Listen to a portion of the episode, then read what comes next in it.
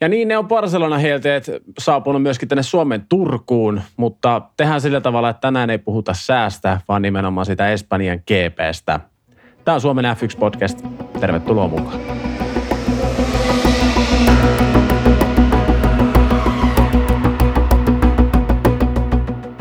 pitkästä aikaa meikäpoika, eli Sileni Juuso pääsi tekemään alkujuonnon mun pienen tota, sapattivapaan jälkeen. Ja tänään meillä on sellainen tilanne, että ollaan Akin kanssa meidän kotistudioissa ihan kaksi. Rytkösen Teemulla oli siis jotain kiiretä, mutta terve Aki. Terve. Miten menee? Yes. Tässä on jääkiekko MM-kisoja ja rallia ja formulaa tullut seurattua ja vähän potkittua palloakin. Niin siinähän se arki on juossut sitten vielä Tenavan kanssa loppuaika vietetty, niin siinähän se. Mitäs siellä Turussa on aika juossut? Siis mulla on pakko myöntää, mä en ole katsonut tuota lätkä MM-kisaa sekuntia tänä vuonna. Varmaan oikeasti ensimmäinen kerta, mutta jotenkin vaan niin kuin ei, ole, ei ole natsannut tänä vuonna yhtään. Mutta vissiin Suomella on mennyt ihan hyvin. Ihan jees. Ihan jees, hyvä. Hei, tota, pakko sanoa nyt sen verran, me povattiin edellisessä jaksossa ihan aiheestakin, että nyt kun mennään Espanjaan, niin tuskin mitään kummallista tulee tapahtumaan, mutta loppujen lopuksi saatiin yllättävän viihdyttävää hyvä Espanjan osakilpailu, vai onko me nyt ihan hakoteilla? No et kai.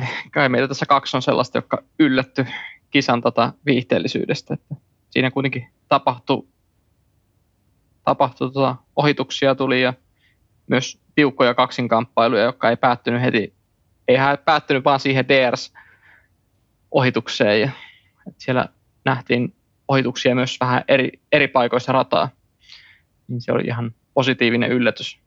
Mutta tota, niin, niin, kyllä siinä oli, kyllä siinä oli kilpaa ja meininkiä siis, tota, kilpailussa.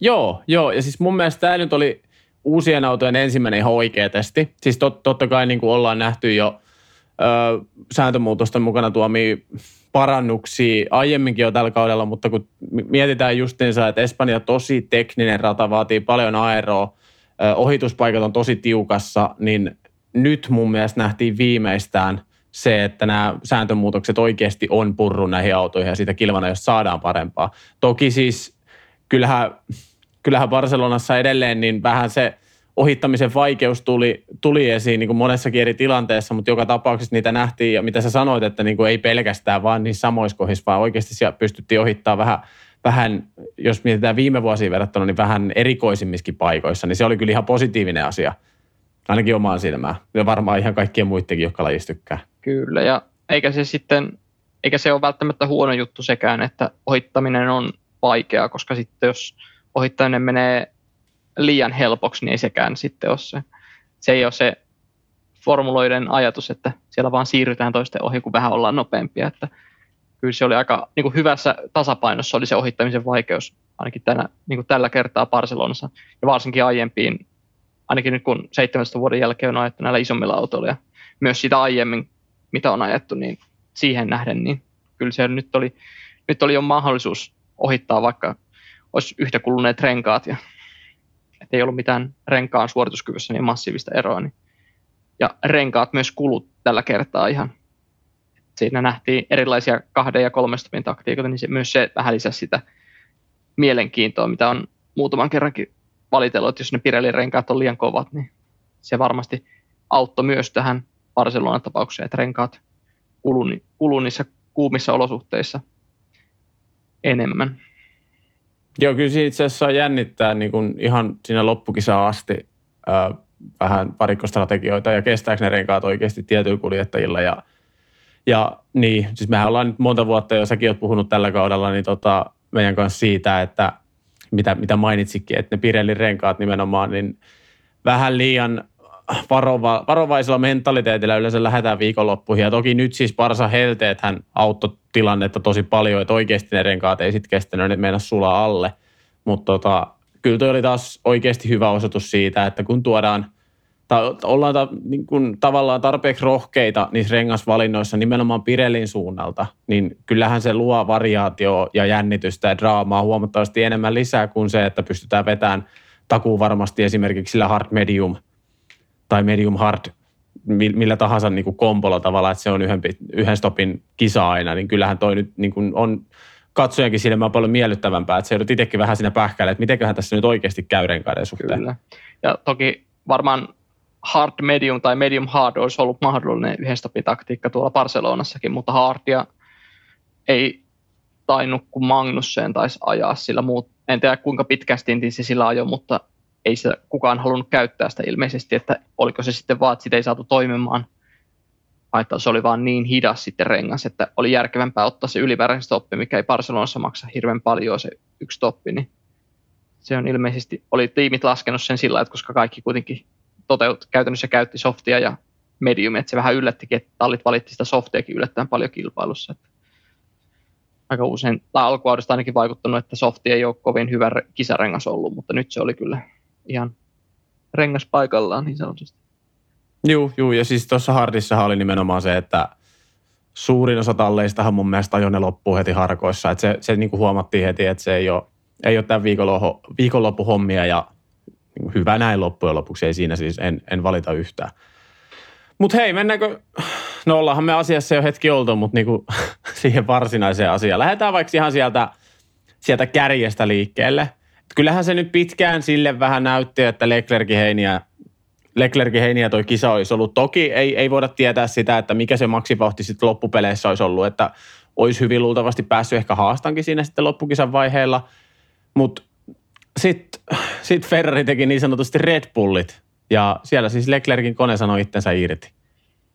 Jep, valitettavasti, valitettavasti se kävi just silloin Leclercille, kun siellä oli kisan voitto oli kuitenkin niin kuin tulossa ja taisi johtaa yli kymmenellä, jo, oliko peräti 15 sekuntia, mitä johti siinä kohtaa kilpailuja. Ja kaikki näytti menevän just niin kuin pitääkin, että sillä sääli, sääli Leclerkin kannalta, niin että sattui tämmöiseen paikkaan ja vielä sitten sen suhteen, kun edelliset kisat on ollut vaikeampia Ferrarin kannalta. Ei ole renkaat kestänyt ja nyt alkukisa näytti ainakin sen, että Leclerkin osalta ainakin näytti, että se vauhti oli niin kuin erittäin hyvää ja kilpailukykyistä myös, myös Verstappeniin nähden, mutta se on, se on myös itsellä mielessä, että se jäi arvotukseksi, että olisiko Verstappen kuitenkin pystyy vielä loppukisa aikana haastaa, vaikka se tekikin se oman ajovirheen siinä kisa alkupuolella, millä se tippui sitten siitä Leclerkin kelkasta. Että olisi ollut mielenkiintoista nähdä taas, että olisiko nähty se kuudes kerta, kun siellä ollaan rengat, renkaat vasta,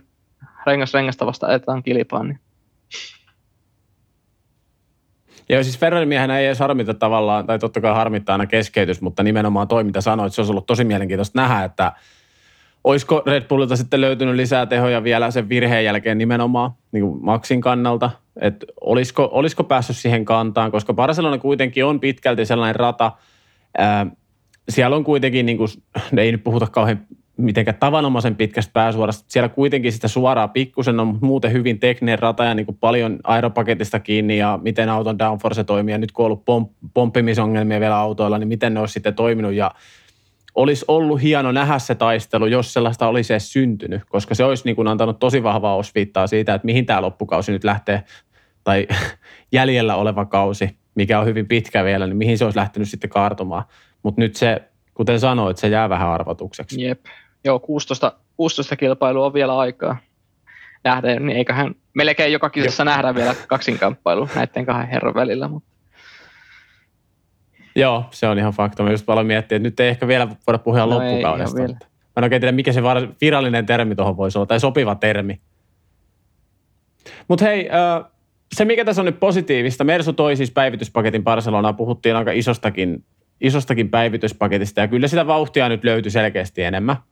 On ihan selkeä aika, joissa hyvää, hyvää tekemistä ja myöskin toi kisavauhti oli loppujen lopuksi hyvä. Et siinä tota, puhutaan Hamilton Magnussen kolahduksista kohta, kohta lisää, mutta sen jälkeen niin me puhuttiin tästä just ennen lähetystä, ja kun mä en ainakaan löytänyt sitä twiittiä enää, mutta se oli about, että Hamilton ajoi siis 75 prosenttia kilpailun nopeimmista kierroksista, ja vauhtiero ajallisesti Verstappenin kisa, koko, niin koko kisamitassa keskiarvolta oli sellainen 0,1 sekuntia per kierros.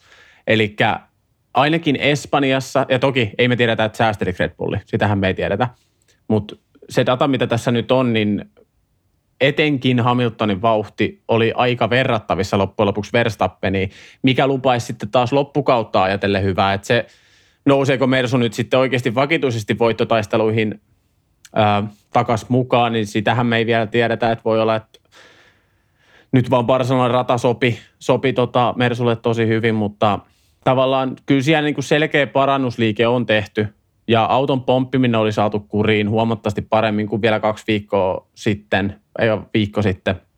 Vai onko siitä kaksi viikkoa nyt? Kaksi viikkoa. Miamista, onhan siitä. Joo.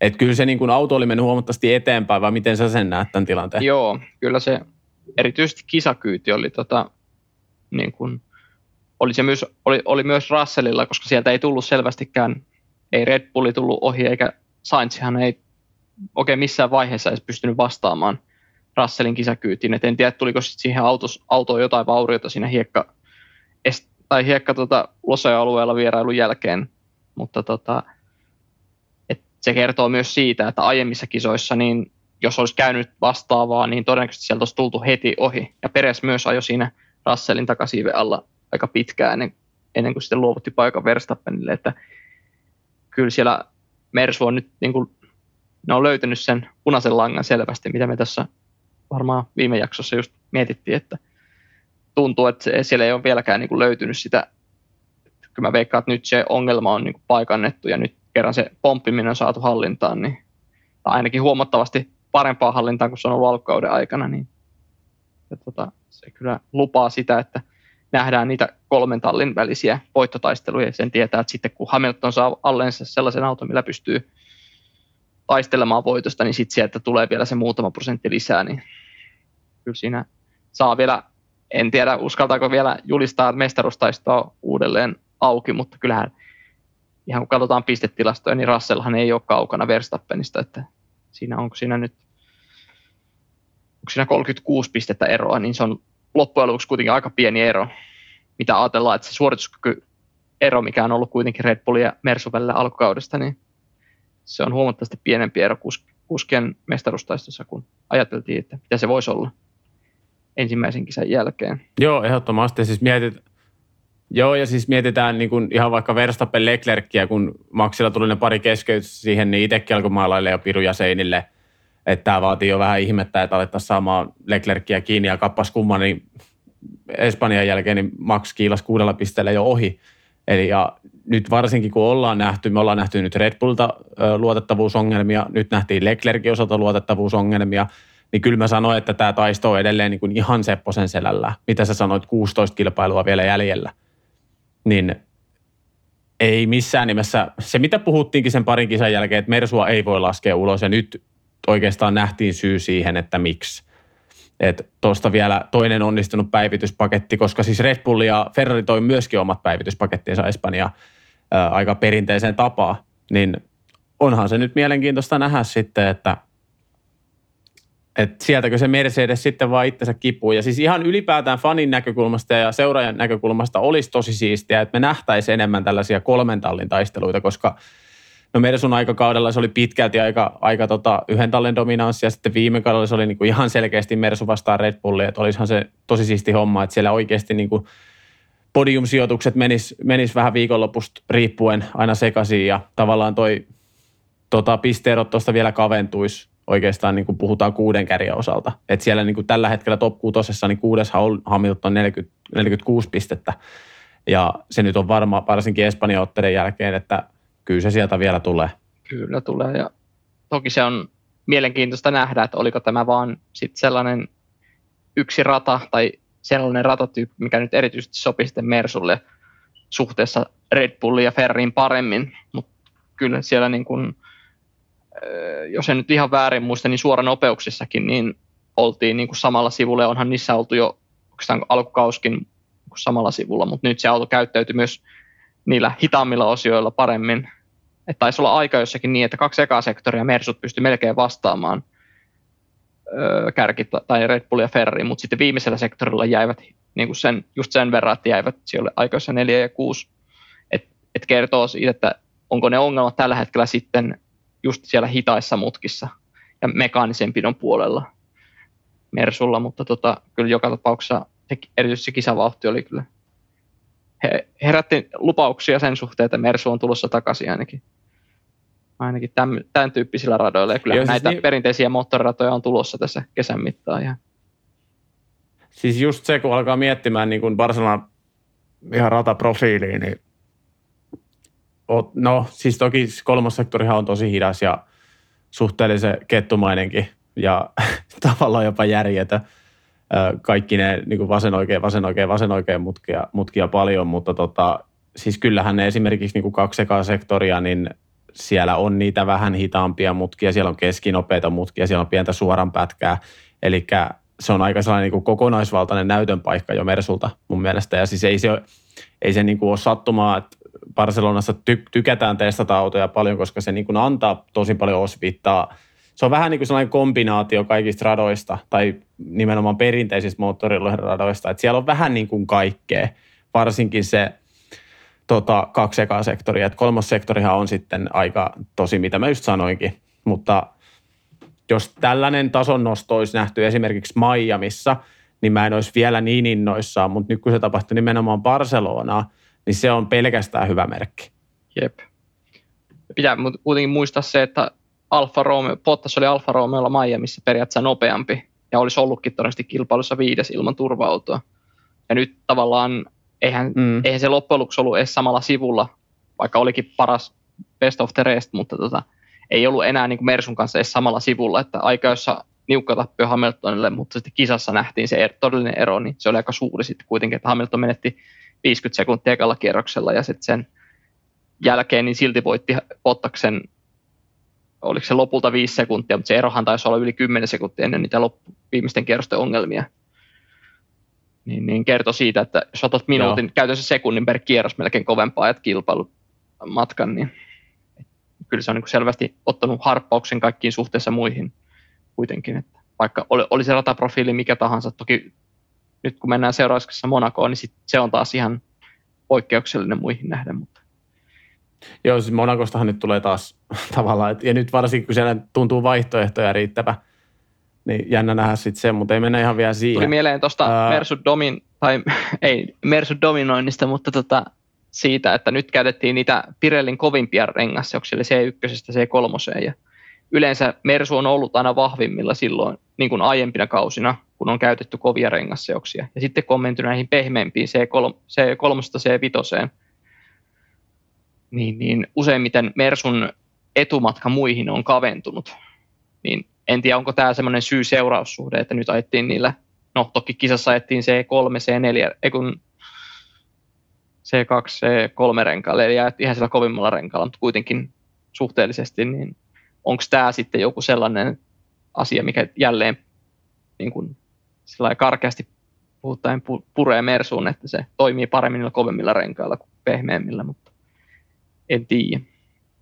Joo, joo itse asiassa ihan hyvä nosto ja niin just se, tämä on, tämä on niin helppo muutaman, muutamankin osakilpailun perusteella aina, esimerkiksi mitä Saintsi saa tällä hetkellä Kuraniskansa, kun taas sitten puhutaan viisi kilpailua taaksepäin, niin kaikki – kaikki kehu Saintsia ja oli hyvä kausi alla ja puhuttiin siitä, että pystyy varmaan haastamaan Leclercia, mutta sitten taas viiden kisan jälkeen niin kuin hyvin äkkipikaisesti on tehty se, se ratkaisu, että pitä, niin kuin, onko oikea mies Ferrarille. Ja tämä toimii niin kuin myös päinvastaisesti, että nyt kun nähdään tällainen hyvä onnistuminen, niin ehkä siinäkin se pieni maltti on, maltti on hyvä olla, että ei nyt lähde ihan vielä maalailemaan kaikkea mahdollista, mutta tota, edelleen se, mitä mä sanoin, niin hyvät merkit ilmassa nimenomaan sen niin kuin voittotoistaistelun ja podiumtaistelun kannalta, mutta toivotaan nyt, että tämä oli enemmän sellainen kokonaisvaltainen näyttö, eikä vaan yhden, yhden kilpailu harha Mersulta.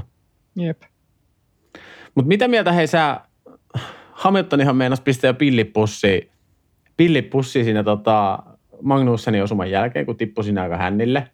Ja siis mä, mä sanoin itsekin, koska niin miettii Hamiltonin alkukautta, että se on ollut tosi hankala versus esimerkiksi nyt, kun sinne tuli uusi nuori kukkopoika Russell. Ja siis mulla tuli heti sen osuman jälkeen sellaiset, niin kuin, toki Hamilton niin kuin omalla tekemisellä kumos nämä niin kuin välittömästi saman kisan aikana, mutta tuli sellainen niin kuin, vähän Sebastian Vettelmäiset vipat Ferrarilta. Et silloin kun Leclerc tuli, niin alkoi alko vähän niin kuin, ei ollutkaan mestari enää ihan – ihan samanlainen kuin ennen, että tavallaan nuori kaveri tuli ja viiden ensimmäisen osakilpailun perusteella niin on, on, on niin pisteessä ohi, on voittanut aikaa, jos on voittanut kisoissa.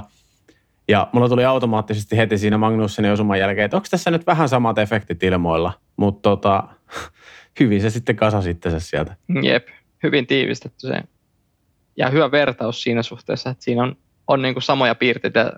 Taidettiin jopa ennen kauttakin tätä miettiä, että, että on, tämä oli se yksi skenaario, mikä voi tapahtua, että onko se niin kuin tavallaan Hamiltonin voittouran loppu nyt sitten, kun siihen tulee se nuori ja kokematon tallikaveri ja sattuukin päihittämään hänet, niin nythän se on käynyt tietysti.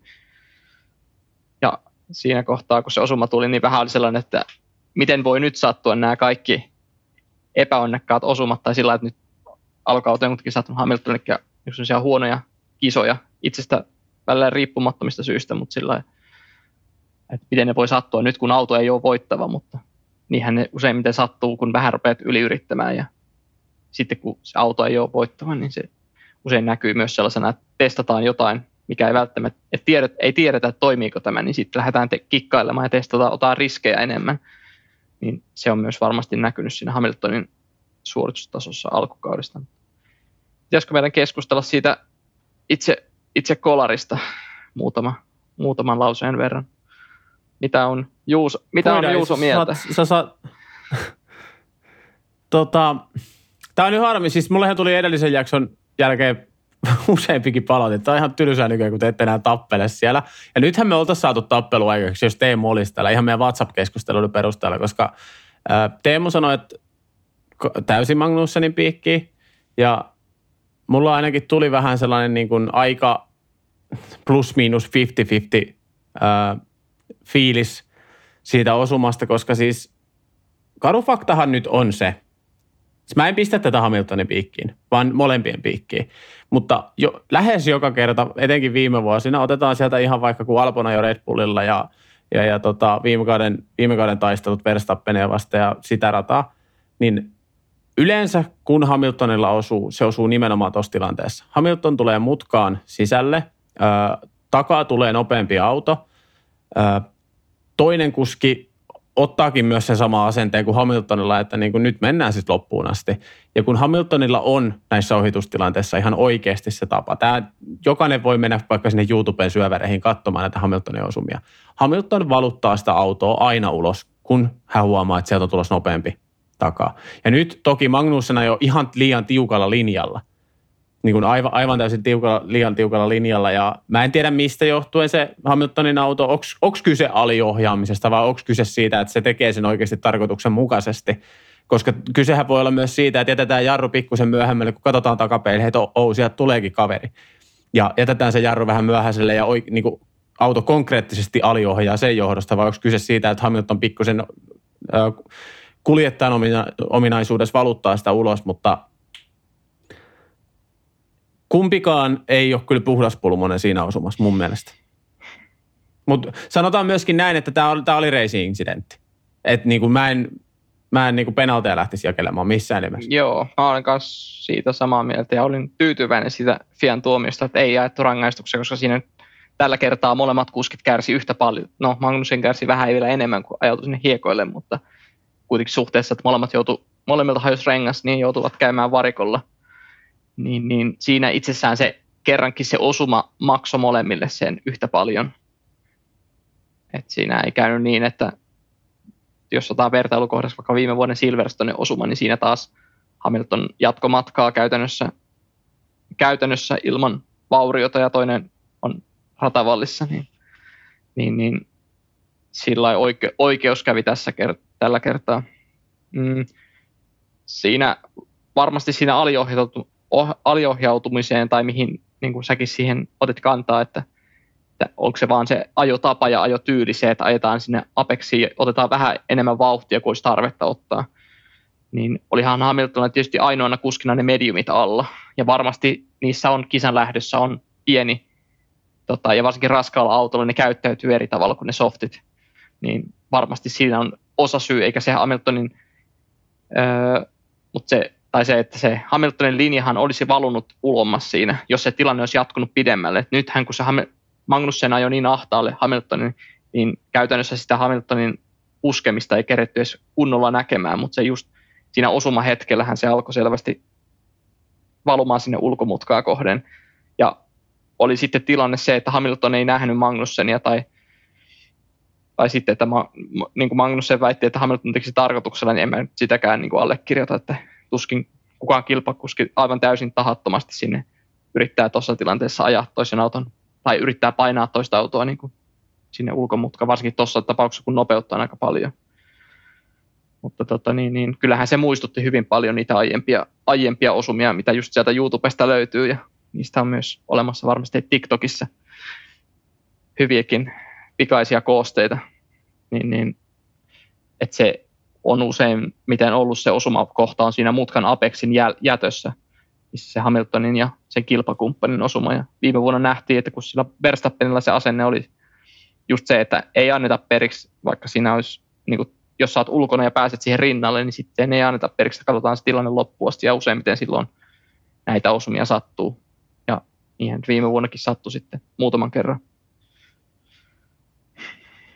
Mutta tosiaan munkin näkemys siis oli se, että se on... Magnussenin radiosta mieleen. Niin sano vaan. Sano vaan. Sano, sano, Näin, sano, sano. Tota, niin, että tosiaan se oli ihan kisatilanne, että kumpikin olisi voinut antaa enemmän tilaa toiselle, niin sillä olisi vältytty osuma. Mutta se on ehkä ihan hyvä, että välillä, välillä tulee niitä osumia, koska muuten tämä laji olisi omalta osaltaan hieman tyylisempi, jos niitä osumia ei koskaan tulisi. Joo, toi on itse asiassa ihan hyvä. Ja siis kyllähän ne on aina, aina ne osumat, niin kyllähän ne herättää puhetta ja se nyt taas niin kuin on lajin kannaltakin ihan hyvä. Toki siis sellaisia, mitä Silverstonessa viime kaudella nähtiin, niin niitä nyt ei toivoisi niin kuin ollenkaan, mutta tuollaisia niin kuin tavallaan racing-incidenttejä, niin, niin se, se, tekee, se tekee kaikille. Se, tekee, se, se tuo puheenaiheita ja se tuo vähän, vähän tota otsikkoarvoa lisää ja niin kuin, se nyt vaan kuuluu tuohon lajiin. Eihän siitä niin kuin mihinkään pääse. Ja se Magnussenin radioviesti, siitä piti vielä sanoa, niin mä kans, mä en ehkä ottanut sitä sillä tavalla, että Magnussen olisi puhunut tai niin kuin tarkoittanut sitä sillä, että Hamilton niin kuin ihan tahalleen nyt teki tämän, vaan ehkä enemmän kyse oli, mitä se sanoi, että he knew exactly what he was doing. Niin ehkä taas niin kuin, kun eihän noin kuljettajat tyhmiä, kun mekin tällaiset tavalliset tallajat, että kylmästä, kylmästä Suomesta osataan sanoa jo niin kuin kaveria ajotyyleistä ja etenkin Hamiltonin ajotyyli on kaikille tuttu, niin ehkä siinä oli enemmän sellainen viesti, mitä mäkin olen tässä puhunut, että se vaan on se Hamiltonin tyyli, toimia noissa ohitustilanteissa. Ja toki sitten siinäkin vaiheessa niin kuin Magnussen olisi pitänyt ää, lukea sitä peliä vielä paremmin. Ja oliko sitten syynä, syynä niin kuin siihen Magnussenin tiukkaan linjaan myöskin se, että hän pyrki siihen, että Hamilton ei pääsisi tekemään sitä ajatusta ulos, koska jos olisi ottanut enemmän vasemmalta vielä tilaa, niin silloinhan Hamilton olisi pystynyt tekemään se, että Magnussen olisi väkisin ajautunut hiekalle, kun ne kuitenkin oli aika niin kuin tasa-tasa tilanteessa siinä. Että tavallaan Hamilton, oli, Hamilton olisi ollut se tila ihan oikeasti tehdä se ulosajatus, mitä ollaan nähty. Ja sitten taas siinä vaiheessa niin Magnussen olisi pitänyt nostaa jalkakaasulta. Ja ehkä sitten siinä vaiheessa, kun Magnussen tuli niin tiukalla linjalla, niin se yllätti vähän Hamiltoninkin siinä vaiheessa. Ja en tiedä, toi, se, oli, se oli sikäli ihan mielenkiintoinen tilanne. Ja tosiaan hyvä, että molemmille, molemmille tapahtui ne omat, omat asiansa ja Hamilton vielä niin kuin sankarimaisesti nousi sieltä – liiki tuota podiumtaisteluun asti ja, ja sitä, että tavallaan toivottavasti tämä oli myös yksi sellainen osuma, mikä vähän ehkä herätteli Hamiltonia. Mutta en tiedä, ihan mielenkiintoinen tilanne. Joo, se, se piti vielä nostaa siitä osumasta ja se on osuvan jälkitilanteesta. Ja toki myös samassa mutkassahan noin Verstappen ja Sainz myös pyörähti, niin taisi olla WhatsApp-ryhmässäkin tämä nosto, että kyllä se on vaan hyvä, että siellä on hiekkaa siellä, että se maksaa enemmän se virhe, vaikka se on kuinka pieni, että jos mennään verrataan Paul Ricardin lentokenttään, niin tota, ei siellä, jos siellä olisi lähtenyt vähän niin kuin Verstappenilla perä irti, niin se olisi ollut kaksi, kolme sekuntia, mitä siinä olisi menettänyt. Nyt se menetti sen melkein kymmenen sekuntia siinä pieneen ajovirheeseen, ja Sainz menetti vielä enemmän. Niin, ja siinäkin, että Magnussen osui, niin se meni sinne hiekolla ui siellä varmaan kymmenen sekuntia pelkästään sillä hiekalla. Niin se tuo tosiaan myös se lisäarvon, että sitten tässä kilvana jo tilanteessakin on myös just, että tämä ehkä luo niitä osumia just tuollaisissa paikoissa, kun siellä radan ulkopuolella ei olekaan sitä asfalttia, mihin voi väistää helposti. Ja on myös helpompaa, jos kisan kilvana jo tilanteessa sitten ei tarvitse miettiä, että mikä, oliko siinä tuliko ratarajat vasta, että ohittiko toinen radan ulkopuolta. Ei todellakaan tuossa mutta kukaan ohita radan ulkopuolta, kun sillä on nurmikkoa ja hiekkaa, niin noin, noin se kuuluukin olla. Että sit jos, myös voi sanoa näin, että jos siellä olisi ollut asfalttia, veikkaan, niin sitä osumaa ei olisi koskaan tullutkaan, koska siihen olisi voinut ajaa Magnussenkin, jos on vielä suuremmalla riskillä ja vähän leveämpää, ottaa varman päälle sen, että ei osumaa tule. Niin se myös oli yksi tekijä, miksi varmasti se osuma tuli. Ja yllätti varmasti Hamiltonin myös se liike. Joo, itse asiassa ihan hyvä nosto, koska vaikuttaa niin, kuin niin monen, että ei pelkästään siihen, että jos ajautuu ulos, niin se ei käytännössä maksa mitään, vaan sitten ihan oikeasti ne ratatapahtumakin muuttuu vähän eri luonteiseksi. Mä en ole, mä en ole oikeasti koskaan ajatellut asiaa tuolta kantilta. Mutta hei, mulla on, mulla on itse asiassa kysymys sulle. Tämä vähän liittyy, mitä me puhuttiin vähän aika sitten. Kuka on tällä hetkellä ainoa kuljettaja, joka on ajanut joka kisas pisteellä alkukauden aikana? No ei niitä ole kuin yksi, yksi ja se on, niitä on tasan se ajaa tuota, numerolla 63 tällä hetkellä, Mersulla. Kyllä. Ja siis Russellissa sekin vielä ihmeellistä. Tämä piti äsken sanoa ennen kuin hypättiin tähän. Mä, tää, tästä ei tarvitsisi jatkaa se enempää, mutta tota, joka kisassa top vitosessa. Että siellä on heti, heti ensimmäisellä kaudella ensimmäisissä kisoissa niin löytynyt se tasaisuus, mikä on kyllä taas mennään siihen lajin, koko lajin kannalta ja kärkitaistelun kannalta niin hyvä mm. asia. Se on... Koska ei ihan varmasti ole vielä sinut autonsa kanssa. Varmasti ja siinäkin on varmasti kehitettävää, mutta kyllä se kertoo siitä, että mitä vähän ennen kautta epäiltiin, että näinköhän se Russell on sen hypen arvoinen tai se, että se, onko se oikeasti niin hyvä, kun sitä on puhuttu. Koska nimenomaan Williamsilla se on ollut lauantaina, on loistanut ja sunnuntaina useimmiten tullut luonnollisesti alaspäin, kun se on vähän ylisuorittanut lauantaina, mutta kyllä se nyt on osoittanut myös kisoissa sen, että kyllä se tarvittaisi, ja se kisavauhti myös on hyvin tasaista kisassa ja osaa pitää renkaista huolta. Et vaikka nyt auto nyt ei ole ollut, mutta nyt, nyt Barcelonassakin nähtiin, että vaikka siinä joutui ajaa kilpaa, niin ei tullut mitään romahdusta sen jälkeen, että ei se ajanut, ei ajanut sellaisella riskillä tai sellaisella ajotavalla, että se auto olisi, niin kuin, tai renkaat olisi aivan täysin sulannut alle, vaan että mitä jo kilpaa, niin sit sen jälkeen se tasasi sen vauhtinsa ja niin kuin kypsä, kypsejä suorituksia on nähty alkukaudesta, mikä on jopa osaltaan ainakin ittenikin myös yllättänyt. Joo, piti itse asiassa just ottaa tuohon kiinni. Siis ensinnäkin taistelu Maxi vasta oli tosi hienoa seurattavaa. Se oli puhdasta kilvanajoja ja siinä mentiin rengas rengasta vasta ja niin kuin molemmat oikeasti ajoi ihan helkkari hyvin ne tilanteet. Mutta nimenomaan just se, että mitä ehkä on nähty useastikin, että kun tulee tuollaisia taisteluita, joku häviää sen, niin se vauhti tippuu merkittävästi, mutta Russellilla ei käynyt niin. Eli tota, mulla oli omat epäilykset, niin kuin ennakos puhuin, mulla oli vähän omat epäilykset Russellin vastaan. Edelleenkään en tykkää siitä persoonasta, mutta on niin kuin todistanut nyt se, että siis paikka Mersulla on ansaittu. Se, se on vaan karu fakta. Kaikki ei sitten välttämättä tykkää tästä, mutta näin se nyt vaan valitettavasti, ainakin mun mielestä. Kyllä se on alkaen suorituksilla jo lunastanut paikkansa sieltä vaikka se entinen Mersukuljettaja kanssa ei sekään huonosti tänä vuonna ajanut, mutta onko molemmat sitten löytänyt omanlaisensa paikkansa, omanlaisensa tiiminsä sitten alleen, että molemmat on päässyt uuteen loistoon tänä vuonna. Niin se on myös hyvä kysymys, että oliko se Mersu, Mersu koskaan Pottakselle se oikea koti tai oikea paikka. Mm. Joo, se, se itse asiassa, joo. Ja nyt sä annoit mulle niinku täydellisen aasinsillan Miten Pottaksen kisa sun mielestä meni? Ajo kuitenkin hienosti kuudenneksi, mutta miten no, se meni? Kyllä se, niin kuin, sanotaanko näin, että jos, jos, jos ja kun se tiimi kuitenkin vastaa, ottaa sen niin kuin ehkä isoimman vastuun niin kuin rengastaktiikasta ja varikkotaktiikasta, niin kyllähän siihen asti, kun taisi olla niihin viimeisiin, tai kun olit, kaksi toppia oli tehty, niin siihen asti se näytti, vaikutti aika täydelliseltä. Mutta se loppu, loppu jätti toivomisen varaa, ja en tiedä mitä Alfa mietti siinä siinä lopussa, että nämä, nämä yrittää ajaa 33 kierrosta vai 32 sillä mediumilla ja muut ottaa siihen softin loppuilla, ne ajoi jotain kolmea sekuntia kovempaa, niin että siinä olisi, että se turvautoikkuna, mikä siinä mahdollisesti oli Alfan ajatuksen taustalla, niin se käytännössä meni kahdessa kierroksessa Hamiltoniakin vastaan, niin olisi ollut edes mielenkiintoista nähdä, että olisiko, koska se vauhti kuitenkin oli ihan hyvä ja Sainziin verrattuna, niin Bottaksen kyyti koko kisan ajan oli aika vertailukelpoista. Varsinkin sen, tai sen Sainzin pyörähdyksen jälkeen, niin olisi niin toivonut, että Alfa olisi edes yrittänyt, koska nyt se antoi itsestään, tiimiin taas antoi vähän itsestään semmoisen mitenkä sen kaunisti muotoilus, mutta se vähän semmoisen lepsun kuvan niin antoi itsestään, että niin kuin ei edes yritetä taistella. Toki ne sai isot, isot ja hyvät pisteet kutossijastakin, mutta et, olisiko siinä ollut vitossiaan esim. Ja varsinkin nyt, kun Hamilton tuli lopussa niitä, ö, oliko se moottori, mikä vesipumppu vai mi, Se oli vesi, ve, joo, niin, niin jotain tämmöinen näitä. ongelma tuli lopussa, niin jos Bottas olisi käynyt tekemässä sen stopin samaan aikaan kuin Hamilton ja Sainz, niin todennäköisesti Bottas olisi ollut sen verran lähempänä, että se olisi pystynyt ohittamaan vielä Hamiltonin siinä lopussa. Niin senkin puoleen, kun tämmöisiä sattuu, niin sitten sit se merkkaskin, vaikka siinä, siinä kohtaa se vaikutti siltä, että eihän tässä nyt enää mitään saumaa ole.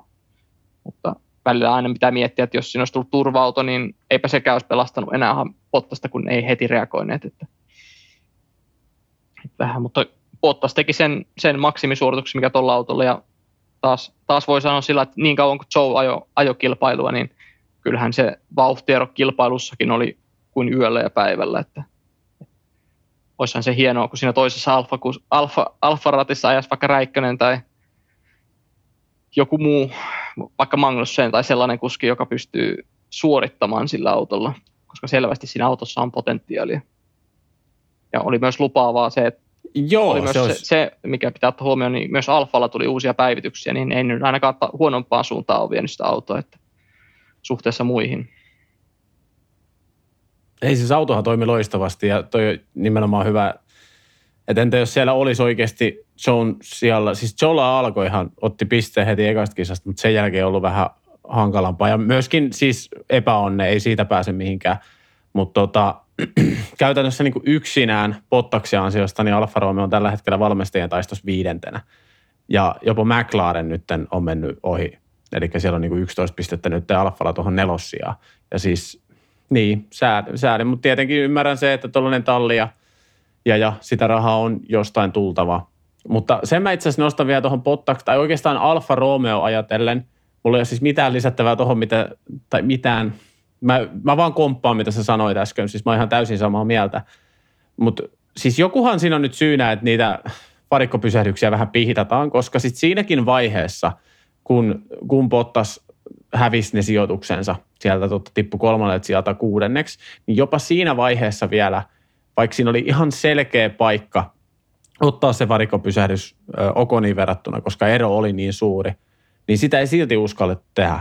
Eli niin kuvitellaanko nyt siellä Alfalla jotenkin, eikö se niin kuin luoteta, luoteta mekaanikkoihin vai mikä siinä niin kuin on homman nimi, että ei uskalleta edes tuossa tilanteessa ottaa sitä stoppia, koska mun mielestä Bottaksi olisi ollut fiksu pysähtyä jo ennen Hamiltonia, mutta sä kävit tämän hienosti läpi. Mutta niin ehdottomasti, kun sä ajat tuossa kelissä medium-renkailla noin monta kierrosta, niin onhan siinä myöskin riskit rengasrikkoihin. Siitähän ei nyt niin kuin pääse yli eikä ympäri, niin se ihmetytti, se ihmetytti itse asiassa Teemua meidän WhatsAppissa ja se ihmetytti myös mua, että niin kuin minkä ihmeen takia niin kuin tähänkään väliin ei voida nyt ottaa, mutta Jep. joku syyhän siihen on oltava. Joo, itse asiassa toi oli sama ajatus mulla heräsi kisan aikana tosta just, että, että niin kuin, öö, nehän, niiden toki Alfan taktiikka varmaan olisi, nehän teki ekat ja toisetkin stopit teki vähän niin kuin muita myöhemmin, mutta se just sit jäi vähän se kuva siinä, että niin kuin ei haluttu ottaa sitä pientä riskiä, että jos, jos se vaikka epäonnistuu se varikkostoppi siinä, koska sehän oli aivan riskitön, kun siinä oli ok, niin joku 30 sekkaa taisi olla siinä kohtaa, kun Hamiltonkin taisi tulla Mm. ohi radalla, niin siinähän olisi kerännyt vaikka viiden tai kahdeksan sekunnin stopi aivan helposti ottaa. Mutta se, että niin kun, mikä, se, se on vaikea niin kun ymmärtää just se, että miksi, miksi sitten lopulta ei oikeasti tultu siinä kohtaa, kun halusiko ne vaan säästellä sitten moottoria tai jotain, mutta en mä tiedä, olisiko sillä voinut sillä tuoreella renkaalla yhtä lailla säästää sitä moottoria tai vastaavaa, että en tiedä. Mutta lopu, lopulta Niin, en- tulos, en tulos siis- oli se maksimi kuitenkin, että sitä kisakyytiä, niin sehän oli se maksimi, kun Leclerc sieltä edellisestä tippui. Ja eihän niin kisakyydillä puhtaasti sillä, että eihän sitä Bottas olisi kenenkään ohi tullut enää niin kuin ajamalla. Mutta se just, että kun siinä, jos edes niin kuin Hamiltonkin sattui, että tuli vähän teknisiä ongelmia lopussa, niin siinä kun olisi oltu aivan niin kuin perässä tultu, niin siinä olisi ollut vielä paikka ottaa ne pari pistettä. Mitä on tässä muutamankin kerran vähän niin kuin Alfan suorituksista, ja onhan siellä ollut alkuaudesta myös epäonnistuneita varikkostoppeja, niin semmoiset pienet marginaalit, niin tuntuu, että ei ainakaan nyt käänny ainakaan Alfalle, mutta useimmiten toi on just se voittavan tallin ja sitten hieman semmoisen keskikastin tallin ero, että et en usko, että Mersulla olisi missään tapauksessa tuommoista taktiikkaa ainakaan valittu. Tai jos, et, no, en usko, että Red Bullilla tai Ferrarillakaan olisi siitä osoitettu sitten varikolle ja haettu vaikka nopeinta kierrosta tai jotain muuta, mutta kelpaa varmasti talli, tallin johdolle tuo varmasti kelpaa tuo kutossia tollakin taktiikalla, että siitä ei käy kieltäminen. Joo, siis itse Pottaksen suorituksessahan ei, ei siis moitittavaa, että nyt kritiikki lähtee nimenomaan sinne Alfan suuntaan, ja jos siellä nyt on kuulolla uusia F1-faneja, niin kuin niitä ilmeisesti on alkanut ilmestyä, niin tota, sanotaan nyt sen verran vielä tälleen ihan ohi menneen, että tämä ei tosiaan ollut Alfa Romeo ensimmäinen kerta, kun ihmetellään vähän, vähän tota varikkomuudin toilailua, mutta Pottakselta siis itsessään hyvä kisa, mutta vieläkin parempaa olisi ollut kyllä saumat. Mutta siis hyvät pisteet ja, ja Pottas on kyllä oikeasti niin uudelleen syntynyt nyt. Jep. Tuota Alfa olihan, se on ihan olihan Pottas tehnyt tässä tauon aikana myös taidetta. Oli hyvän tekeväisyyteen mun taulu. Onko näin? Mä, mulla on eikö, ihan eikö sä nähnyt tätä, tätä, missä on tämä bot ass? Se ui siellä vesistössä. Mm. Ja... On, on. Joo, Tästä, oliko se 50, mitä 50 000 dollaria vai missä yksikössä, niin oli mennyt hyvän tekeväisyyteen tämän taulun ansiosta. kyllä. Pottakseen tuota, perse alkaa olla kyllä niinku F1-faneille jo tuttuu kauden. Mm. Sitten siinä on vielä se, että meille suomalaisillehan toi on ihan normaali, ei siinä siis mitään, mutta sitten kun mennään vaikka tuonne Yhdysvaltain ja Amerikkaan, niin siellä on vähän ihmetelty, että mitä, mitä tämä äijä duunaa. Ei siinä. Se on meidän se On, se on. Edustaa hyvin Suomea siellä. Kyllä, kyllä. Ei niinku ainakaan peittele mitään kirjaimellisesti. Yeah. Hei, tota, keskikastissa pysytään, eli siis Alfa Tauri. Ja itsehän on nostanut siis, nostin myöskin ennakossa, nostin viime kauden aikana ja aina on puolustellut herraa nimeltä Pierre Gasly. Mutta tällä hetkellä, mä en tiedä mikä tässä nyt on, mutta siis tosi vaikeaa tekemistä. Ja sitten toisaalta se, mistä mä oon hyvin ylpeä ihan tälleen henkilökohtaisesti, niin tota, Tsunoda on nyt vihdoinkin alkanut lunastaa niitä lupauksia. Mutta siis Tsunodahan on oikeasti lyönyt ihan silleen suht tasaiseenkin tahtiin käsliä tällä hetkellä. Onko sulla mitään visioa tästä? No, ei, niin kuin ihan hatusta heittää, heittää niin ainut niin kuin sellainen järkeenkäyvä selitys voisi olla, että kun tämän täksi vuodeksi nuo autot on kuitenkin ajettavuudeltaan muuttunut niin paljon, että onko se vaan niin kuin, voiko se olla noin massiivinen ero niin kuin viime kauteen, että viime kaudella ja noin aiemmat kaudet, niin auto on sopinut paljon paremmin, tai Alfa Taurin auto on sopinut Käslille huomattavasti paremmin. Ja, tai toki vertailukohta, Tsunodaan ei ole kuin viime kausi, mutta toki se oli myös Tsunodalle se eka kausi, ja varmasti on oppinut paljon asioita viime vuoden aikana. Niin voiko se olla, että, että se sopii just Tsunodalle hyvin käteen, ja se tulee jotenkin niin kuin enemmän selkärangasta sitten hänen ajotyylilleen kuin Gaslylle, mutta kyllä Gasly on ollut kyllä ehkä alkukauden sellainen niin kuin odotuksiin nähden niin kuin just että se, että se onkin yllätys ollut, että Tsunoda on ollut se ikään kuin johtotähti siinä Alfa Taurilla. Ja onhan se, en, en mäkään nyt tarkkaan katsonut tilastoja, mutta kuitenkin aika jossakin, niin ei, niin kuin viime vuonnahan se oli aina niin, että Tsunoda tippui Q1 ja Gasly meni Q3, niin nythän on kaikki, melkein aina jäänyt molemmat Q2 ja ollut to, tavallaan suhteessa tasaväkisiä. Niin, ja, ja, myös sitten vielä erityisesti nostaa, että se kisakyyti on ollut Tsunodalla oikein niin kuin mainiota, että on myös välttänyt kaikki. Ja siis suoritusvarmuus niin, Eikä olisi tullut mitään turhia osumia tai sellaisia, mitkä olisi maksanut isoja pisteitä, mitä viime vuonna nähtiin, että oli välillä seinässä ja aika meni pieleen, niin niitä ei tänä vuonna kuitenkaan tähän hetkeen ainakaan muistu hirveästi mieleen, että ne olisi maksanut. Toki auto on myös ehkä, että vaikea sanoa, että onko auto suhteessa huonompi kuin viime vuonna alkukaudesta.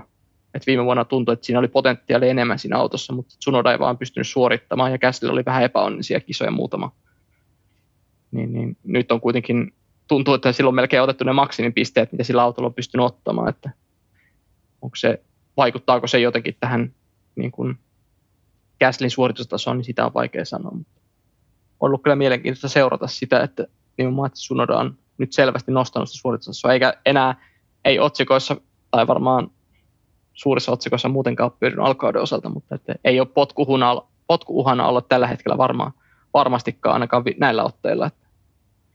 Joo, ei siis kyllä, kyllä tota, potentiaalihan siellä on ollut, vaikka siihen kaikki on aina uskonut, mutta siis potentiaali on ollut kova ja, ja nyt sitten lunastelee. Ja siis tämä on vähän tylsä nyt, mulla ei ole tavallaan mitään lisättävää, koska mä oon miettinyt ihan, ihan, ihan tota maalaisjärjellä tota samaa, että, että onko se auto nyt sitten, kun radikaalistihan se nyt joka tapauksessa muuttuu, niin onko se nyt vihdoinkin sitten ehkä enemmän Tsunodan käteen kuin Gasly, mutta ja, siis jännä nyt nähdä ylipäätään, koska Gaslyhän nyt on huhuttu vaikka ja minne ja mekin ollaan viety sitä vaikka ja minne ja sitä, sitä rataa, mutta tota, ei noilla otteilla nyt en, ihan hirveästi varmaan ottajia vielä on, mutta pitää nyt taas muistaa, että ihan, ihan täysin uudet autot ja vasta viisi kisaa ajettu, niin kenties se varmuus sieltä sitten vielä kuitenkin löytyy, koska siis faktahan on se, että Gasly on loistava kuski, siitä ei pääse yli eikä ympäri, mutta nyt on ollut vaan vähän ihkeämpää. Ja siis kyllä mä, niin kuin mun papereissa, jos pitäisi nyt onnistuja ja epäonnistuja viiden kisan perusteella valita,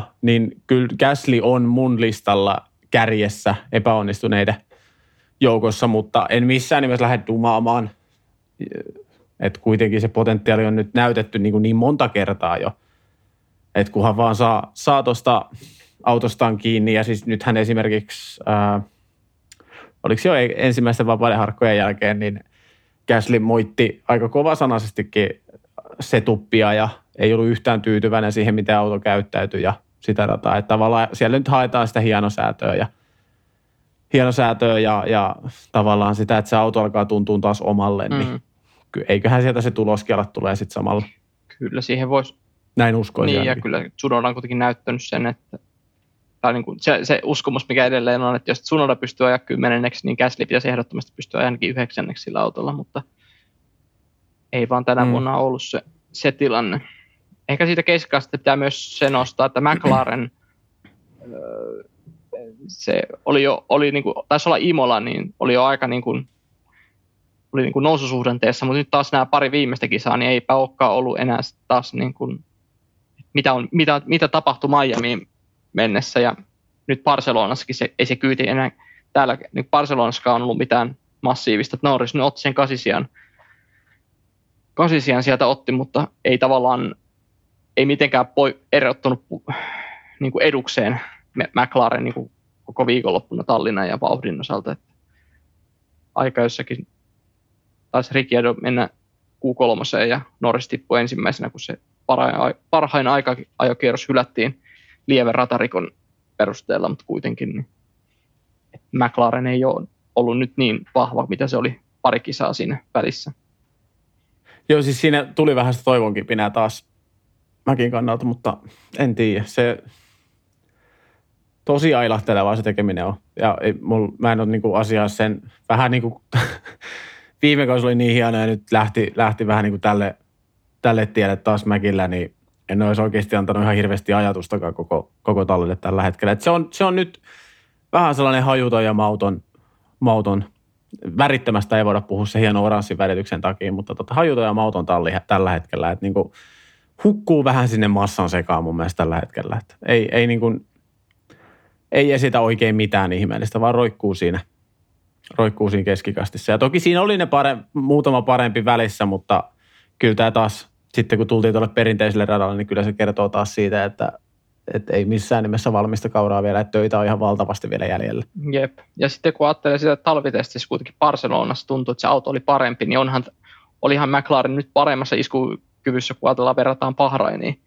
Mutta sitten tavallaan itselläkin oli vähän odotuksia, että niinku, vaikka Miamiissa oli vähän vaikeampi viikonloppu, että se oli kuitenkin tavallaan spesiaaliolosuhteiden perusteella jo lähtökohtaisesti jo asfaltin perusteella Miami oli erityyppinen kilpailu, niin jotenkin oli odotukset sillä vähän korkeammalla, mutta onko sitten tämä päivityspaketti, että muut on mennyt vaikka parikymmenystä eteenpäin ja McLaren on, onkin vähän niin kuin jäänyt paikalle, että se ei olekaan onnistunut tämä, mitä kun nyt on rajoitettu sitä tuulitunneliaikaa, niin onko sekin sitten osalta, että on joudut ottaa, siitähän puhuttiin, että isommat, nyt, nyt tallit tuo niin kuin isompia päivityspaketteja kerralla, kun ei olekaan sitä rajatonta testausmahdollisuutta tuulitunnelissa. Ja sitten myös se, että ne autot käyttäytyy, että se pomppiminen on, mitä ei pystytä oikein testaamaan tuulitunnelissa, niin se myös luo tavalla, että myös tuommoinen isompi talli, niin kuin McLaren on ollut aika hyvä viime vuosina kehittämään sitä autoa kuitenkin, niin nyt on ei ole ainakaan niin kuin vielä löytänyt sitä niin kuin varmuutta siihen, mutta aika näyttää, mitenkä. ne varmaan yllättää Monakossa ja ottaa varmaan sieltä kolme ja neljä. Ja tässä vähän dumataan McLarenia. Perinteinen. Ja olihan viime vuonna Norris, oliko se kolmas Monakossa, niin, niin kyllähän sitä, sitähän ne tietysti lähtee tavoittelemaan. Mutta. Niin, mä, siis mä en jaksa uskoa Monakon menestykseen nyt millään, mutta tota, no, saa nähdä, saa nähdä. Se, se jotenkin vaan niin kuin, se kuulostaa niin kaukaiselle ajatukselle. Mutta niin. Ei voi ikinä tietää, kun Monakoon mennään. Siellä, siellä yleensä aina, aina joku yllättää jollakin tasolla. Jep. Mutta hei, yksi, yksi nosto, siis positiivinen nosto. Puhutaan kohta vielä pikkusen tota kärkitallien kakkoskuskeista. Mutta yksi nosto, Fernando Alonso, vanha kehäkettu, jäi mun mielestä aika niin kuin pienellekin huomioille loppujen lopuksi kisatapahtumissa, koska siis tota, otti nyt neljännen moottorikäyttöön, lähti perältä sen takia kisaan, mutta ajo yhdeksänneksi Alppinella. Et, niin kun, ei nyt voida puhua, että otti melkein tallikaverinsa kiinni, mutta kuitenkin niin kun, tosi komea nousu. Ja tämä nyt on vaan pakko nostaa esiin, kun tuntuu, että tästä ei juurikaan puhuttu ihan hirveästi mitään. Joo, hyvä nosto. Olen se aina, jos sä lähdet takarivistä kuitenkin keskika, keskikasti autolle ja vaikka OK on ajokin sillä autolla seitsemänneksi, niin ei se nyt se vauhti ei ollut missään vaiheessa, että se oli tavallaan sen tiiviin keskipakan siinä ensimmäinen. Bottas oli jo vähän niin kuin omassa kastissaan, niin hyvän, hyvän kisan, kisan kyllä Alonso ajosin sillä, mitä, oli tarjo- mitä kalusto oli tarjolla, että eihän se nyt mikään, että aika lailla siellä niin kuin varjossa, kärkikuskeen varjossahan se tuli se suoritus, hyvä nosto. Ja vai, Joo, ja vähän... ihan, ihan hirveästi ei tullut ruutuaikaa. Ei, se mitään. oli yllättävää muuten, että Pottastakin näytettiin kisa-aikana muutaman kerran. Ja jopa uusintana, ohituskin näytettiin uusintana, kun taisi tulla Schumacherin ohi siinä alussa, niin sekin tuli jopa uusintana. Niin Joo. Piti antaa siitä kyllä hatunnosta. Että... Ja taisi olla joku espanjalainen, se oli sekoittanut varmaan autojen värit. Niin... Bottas alkaa saamaan ruutuaikaa. Siellä tota, osakkeet nousee koko ajan. Kyllä sehän lupaa Alfa Romeolle lisää rahaa vaan, kun sponsorit kiinnostuu. Että nyt se Bottas on näkynyt jo kaksi kertaa ainakin terkkarissa tällä kaudella. Niin kohta, kohta alkaa Alfa Romeo, Alfa Romeo tuota toimistolla puhelin soimaan. Jep. Mutta joo, siis tällainen nostava. Mutta jos ei siihen mitään lisättävää, niin nyt sitten siellä esimerkiksi nyt, siis Peresi on ollut hyvä. Siitä ei pääse oikeasti mihinkään. Nytkin tota Red Bullille 1-2 sijoitukset, toki siinä nyt Leclerkin – keskeytys helpotti tätä, mutta olisi anyway ajanut podiumille. Ja on ollut ihan piru hyvä, mutta kävi pikkusen kuumana vielä kisan jälkeen. Ja siis ilmeisesti, mitä ainakin niin kuin omien sanojensa mukaan, niin tota, no ensinnäkin kisan aikana vähän käski, että ei vaikka se Verstappen sitä estä, että hän pääsee, hän pääsee nopeammin ohi ja sitä rataa. Mutta olisi siis sanonut ajaa kolmen ää, pysähdyksen taktiikalla ja jos näin olisi käynyt, niin Peresin omien sanojensa mukaan niin olisi jopa voittanut tuon kilpailu. Niin tuleeko tässä taas tämä Red Bull-efekti, että nyt siellä tota, siellähän tuli helpot sijoituksen vaihdot tätä, tätä rataa, mutta tota, onko siellä nyt taas Red Bullille, niin kuin, koska no okei, mestaruustaistelu on tiukka tällä hetkellä, mutta vähän niin kuin ehkä se, että se suosiminen on liian vahvaa. Vai miten, me ollaan varmaan puhuttu tästä ennenkin, mutta miten sä niin kuin tavallaan näet tällaiset tilanteet, että kuitenkin niin kuin näin alkukausi mm. vielä ja kaikki kilvana jo kielletty saman tien. Joo, se on, se on tavallaan siihen jo tottunut se, että se on 18, onko tämä niin kuin 19 vuoden alusta lähtien ollut aika selvää, että siellä on vain yksi, yksi tähtikuljettaja, vaikka siinä vierelle nostettaisikin joku muu, niin siellä on silti se johtotähti ja kyllähän nyt Verstappen – omilla ajotaidoilla niin ansaitsee sen aseman tallissa, mutta että kyllä vähän itselläkin sama, sama mieltä, vähän, vähän räikeitä ja turhan niin kuin, että jos ajattelee sillä että jos nyt vaikka kävisi niin, että Verstappen keskeyttäisi pari kertaa, että auto pettää alle nyt pari seuraavaksi, ja Peres ajaa siihen vaikka kakkosena Leclerkin perässä, niin että siinä tapauksessa sitten yhtäkkiä, jos Peres onkin pisteissä Verstappen edellä, mitä se olisi voinut olla jo alkukaudesta, koska ne otteet on aika tasaisia ja varmoja, niin olisi niin kuin jännä nähdä se tilanne, että mi- miten se käyttäytyy, toimiiko talli edelleen niin voimakkaasti Verstappenin puolelle siinä tapauksessa. Ja että totta, ehkä Pereseltä on aiemminkin kuultu niitä väitteitä, että olisi voittanut tai että olisi jäänyt niin tai näin, että jos olisi saanut eri taktiikalla tai Et siinä on myös semmoista Meksikon lisää niissä kommenteissa, mutta kyllä siinä vält, niin kuin oli osittain jo pointti sen, ajo, sen Verstappenin ajovirheen jälkeen, että jos Peres olisi saanut yrittää Russellista vielä pari kierrosta ohitte, niin mä uskon, että se olisi onnistunut sen ohituksessa.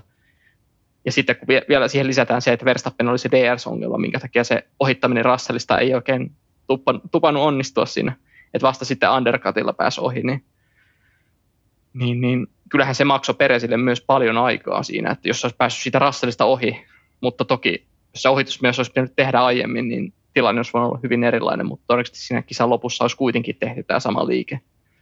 Niin, niin en tiedä, siinä oli, vastasi vähän eri asioihin, mutta, tota, mutta joo. Ei, mutta tämä oli, tämä oli ihan hyvä analyysi. Tämä oli, tämä oli oikeasti ihan Kyllä hyvä. mä niin näen, näen ja joo. ymmärrän sen, että miksi Red Bull pelaa nyt yhdelle, koska se taistelu Ferraria vastaan on selvästi, ja Leclercia vastaan kuskien taistossa on tiukka, ja siinä on selvästi ne kuitenkin, mitä tuossa on monessa jaksossa on mietitty ja vähän mietitty, että onko tämä Verstappen ja Leclerkin välinen taistelu, niin kyllähän se siltä nyt näyttää, että näin sinne tulee käymään, jos molemmat tallit, molemmissa tallissa on selvät ykkös, kun katsoo aika jo, aika jo tilastoja niin, tai, ja kisatuloksia, niin kyllä ne vaan tulokset puhuu puolesta, että ketkä siellä molemmissa talleissa tällä hetkellä on ne ykköstykit, niin niille sitä aletaan pelaamaan jo tässä vaiheessa kautta, kun se taistelu alkaa olla aika kiivästä. Joo. Joo, ihan, ihan hyvä. Joku kirjoittelikin Twitteriin tuossa kisan jälkeen, että Peres pääsi nyt vihdoinkin tota samaa WhatsApp-ryhmää. Ketä siellä oli? Paricello, Pottas. Oliko siellä Felipe. Vai, niin? Felipe Massa, joo. Nyt, pääs, nyt, nyt ne on kaikki tota, samassa, samassa WhatsApp-ryhmässä purkamassa tuntoja. Että nyt sai viimeistään Peresi kokea se, että miltä, miltä tuntuu olla kärkitallissa, mutta vaan kakkoskuskin roolissa. Joo, kyllähän se... Mutta miten Saintsi? Jatketaan vaan Peresistä. No, vaikka lyhyesti menisin sanoa siitä tosiaan, että se kyllä on se yleisesti ottaen alkukauden suoritus on yllättänyt ja se just, että se on ottanut sen tarvittavan stepin eteenpäin, kun taas tuntuu, että Sainz on ottanut sen taaksepäin, että nyt kun, nyt kun pitäisi suorittaa, niin nyt ei, nyt ei tulekaan niitä tasaisia varmoja suorituksia, mitä niin, niin Ferrarillakin oltaisiin toivottu. Että, että vaikka sen, on se sitten tuli tuulenpuuska tai ei, niin on se, se oli kallis ajovirhe, minkä se teki eilenkin. Niin, niin, että ei, ei ole vakuuttanut aika jossakin, niin sehän erohan lopulta venähti Leclerkin aika isoksi. Ei nyt hatusta, en uskalla sanoa mitään numeroita, mutta taas Leclerc näytti kuitenkin se viimeisellä vedolla. Ja vielä ottaa huomioon, että Leclercillä oli aika paine tilanne siinä viimeisellä vedolla, että sillä ei ollut alla kierrosta, kun se meni se eka, ekalla vedolla pyörähti. Niin ottaa huomioon, että Sainzilla oli vähän sama tilanne Australiassa ja silloin se meni reisille. Et siihen, niin kun, että ottaa samalla sen tilanteen vertailu, niin kertoo kuitenkin siitä, että kuinka kova Leclerc on noissa tilanteissa verrattuna sitten että puuttuuko sitä kuitenkin jotain, että Sainz ei kestänyt Australiassa sitä painetta – mutta Leclerc kesti sen Espanjassa, niin on ollut pieni pettymys on ollut kyllä siinä suhteessa. On, siis ei, ei käy kiistäminen. Ja tämä on jotenkin, kun ajatellut, ajatellut tätä, niin palataan sinne meidän kausiennakkoon, kun puhuttiin siitä, että, että entä jos toi viime kausi oli, kun Sainz, Sainz sitten lopulta pesikin viimeisten kisojen jälkeen, niin tota Leclerkin pisteissäkin, niin – oliko se sitten ihan oikeasti sitä, että Leclerc ties koko ajan, että niin kuin, tavallaan oli se Ferrari-kokemus. Se ei enää ollut sellaista, niin kuin, että Valmaa ja Ferrella nyt. Että tavallaan, kun sä olit päässyt maistamaan sitä voittoa ja sä olit päässyt maistamaan menestystä ja sitten tuli muutama heikompi vuosi siihen ja tiedettiin, että auto tulee olemaan parempi ensi kaudella, niin tavallaan kuinka, kuinka sataprosenttisesti Leclerc sitten ajo viime kaudella ja kuinka iso se oli se motivaatio taistella vähän niin kuin nyt puhutaan Ferrarista, niin jämäsijoista. Ja Sainzille taas kaikki oli uutta ja ihmeellistä ja halusi näyttää, halusi todistaa ja, ja sitä dataa. Ja nyt tavallaan, kun Leclerc on ottanut taas itsensä niskasta kiinni ja auto toimii ja on oikeasti niin kuin ihan mestarustason auto, niin tavallaan nyt Leclerc on taas pistänyt oikeasti kaasun pohjaa ja kaikki fokus on siinä, siinä tekemisessä ja, ja niin kuin, kun tiedostaa se, että ollaan voittotaistelussa mukana. Ja sitten Sainz on taas käynyt vähän päinvastoin, että okei, toi jätkä on näköjään nopeampi kuin minä. Mm. En, se on siis tosi, to, niin kuin tosi käänteen esimerkiksi viime kauteen verrattuna tämä koko homma, koska niin kuin vie, vielä viime kaudella oltiin niin kuin tosi samalla viivalla ja mekin puhuttiin kausiennakossa, että on, luultavasti heittämällä tasaisin ajopari, mutta kyllä se titteli menee tällä hetkellä Verstappen ja Peresille Jep. mun mielestä. Tai jopa itse Russell, Russell Hamiltonikin. Niin en tiedä, siis tosi, tosi jännä ja mä veikkaan, että kyse ei ole nyt ajotaidoista, vaan kyse on nimenomaan pääkopasta ja siitä mentaalisesta vahvuudesta. Mm. Joo, ja Sainz, Sainzista ehkä huokuu se, että se niin kun, voiton nälkä on aika valtava. Onko, se, onko, se, onko se peräti liian, liian kova se voiton nälkä? Tiedätkö se, että se, se niin rupeaa miettimään sitä liikaa, että kun sitä ensimmäistä voittoa ei ole vielä tullut, ja nyt kun se koko ajan huomaa enemmän ja enemmän, että se niin kuin ikään kuin mitä kaus, pidemmälle kausi etenee, niin sitä vaikeammaksi ja epätodennäköisemmäksi se voittaminen tulee, kun oot ikään kuin jo kakkoskuskin asemaan vajoot. Siinä, että sä jäät pisteessä, sä oot jo puolet vähemmän pisteitä kuin Leclercillä, niin et, et onko siinä vähän sitä, että se menee vähän niin kuin liian syvälle se, se voiton nälkä siinä suhteessa, että ei enää, ei enää niin kuin keskitytä, pysty, pysty niin kuin tavallaan pitämään niitä tunteita kurissa siellä, tai että ottaako ne jossain kohtaa vallan siellä kesken kilpailun, tai että tuleeko mieleen sellaisia flashbackkejä, että näin, näin pitäisi tehdä ja tässä pitäisi olla vielä kovempaa, niin se on just mulla on tämmöinen ajatus herät, on kuitenkin suht tullisesta, niin. luonte- tai tullisesta maasta lähtöisin kaveri. Niin tota. Joo, joo, kyllä. Siis ehdottomasti en poissulje ja nimenomaan tässä palataan siihen, että se on, että se on niin kuin mentaalipuoli tällä hetkellä, mikä siellä kiikastaa. Että kyllä niin kuin, jos, jos tota, puhutaan, että molemmat olisi vaikka sataprosenttisesti kunnossa pääkopastaan, nyt siis kilvanajon suhteen, niin tota, ei ne erot olisi tollaisia tällä hetkellä. Mä, siis mä väitän vaan näin. Mutta tota, tietenkin nämä on, nämä on sitten sellaisia asioita, mitä ehkä sitten joskus saadaan lukea vaikka Saintsin, Saintsin elämänkerrasta. En tiedä. Mutta siis olisi tosi mielenkiintoista päästä nyt Saintsin pään sisään ja, ja tavallaan aistia, että mikä se fiilis tällä hetkellä on. Mutta toi on, toi on kanssa toi tavallaan, että kun keskittyy liikaa vaan sinne yhteen asiaan, niin sitten sit justiinsa, kun sä teet vaikka virheen ja sä, sä huomaat, että okei, tämä lipus multa nyt pois, että mä en tule tuolla kädessä olemaan, niin sitten tavallaan vähän niin kuin unohdetaan sellaiset perusasiat ja, ja sitten se menee nimenomaan ylipuurtamiseksi ja yliyrittämiseksi ja mikä tahansa asia, mitä sä teet yliyrittämällä, niin ei sitä niin kuin tullasta eikä sitä itteensä. Mm. Samaa mieltä tuosta. Mutta missään nimessä, tämä menee nyt taas siihen, mitä mä, siis, että ei ylireagoi, tai mä en ainakaan ylireagoi vielä tähän missään nimessä. Että nyt tavallaan niin kuin, otetaan esimerkiksi kuin Daniel Ricardo, kun se on nyt Red Bull-vuosien jälkeen niin kuin kyntänyt ja kyntänyt ja kyntänyt, niin sen mä voin pikkuhiljaa alkaa jo hautaamaan, että eiköhän se niin kuin ura-ala ole pikkuhiljaa siinä, mutta nyt tosiaan kyse on vasta viidestä ensimmäisestä osakilpailusta täysin uusilla autoilla. Tilanne tallin sisällä on ehkä vähän vaihtunut, niin ei nyt niin kuin, ei, ei missään nimessä niin kuin dumata ihan maanrakoon. Et Sainzin kohdallakin voidaan puhua ihan hyvin siitä, että yhtäkkiä vaan joku klikkaa ja sitten ollaankin taas, taas mukana ehkä enemmän siellä, missä pitäisi. Ja pitää muistaa sekin, että kilpailukin on koventunut. Et nyt, nyt tavallaan, kun Sainz ajaa Ferrarilla, niin nyt odotetaan niitä podiumsijoituksia, nyt odotetaan niitä hyviä asioita, kun taas viime kaudella oltiin siinä tilanteessa, Ferrari ei ollut niin vahva, ja kun sieltä tuli niitä onnistumisia, niin se oli vaan niin kuin, että kaikki tuli taputtelemaan selkään koko ajan. Ja kun sä esimerkiksi äh, epäonnistuit, niin sitä ei näkynyt ihan yhtä samalla tavalla kuin tällä kaudella. Totta, totta. Joo, se ehkä vielä viime kauden vertailusta, niin pitää kuitenkin muistaa, että millaisia niin kuin – nollakisoja Leclercille tuli siinä kuitenkin, että ainoastaan se Silverstonein ainut podiumi, niin se kertoo siitä, että siellä oli kuitenkin Monakossa paalu ja pakussa paalu, mutta kummastakaan ei tullut podiumia. Ja, että onko, totta kai se on oman mokansa ajat aikoissa seinää viimeisellä kierroksella, mutta silti, että siellä Leclercille jäi paljon pisteitä viime vuotta. Se ehkä valehtelee, se loppupistetilasto valehteli sitä kuitenkin todellista suorituskykyeroa, niin varmasti Leclercille itsellä on ollut se, se ajatus koko ajan talven ajan, että hän oli parempi kuljettaja yleisesti ottaen koko kausi, vaikka se oli paikka paikoina aika tasastakin.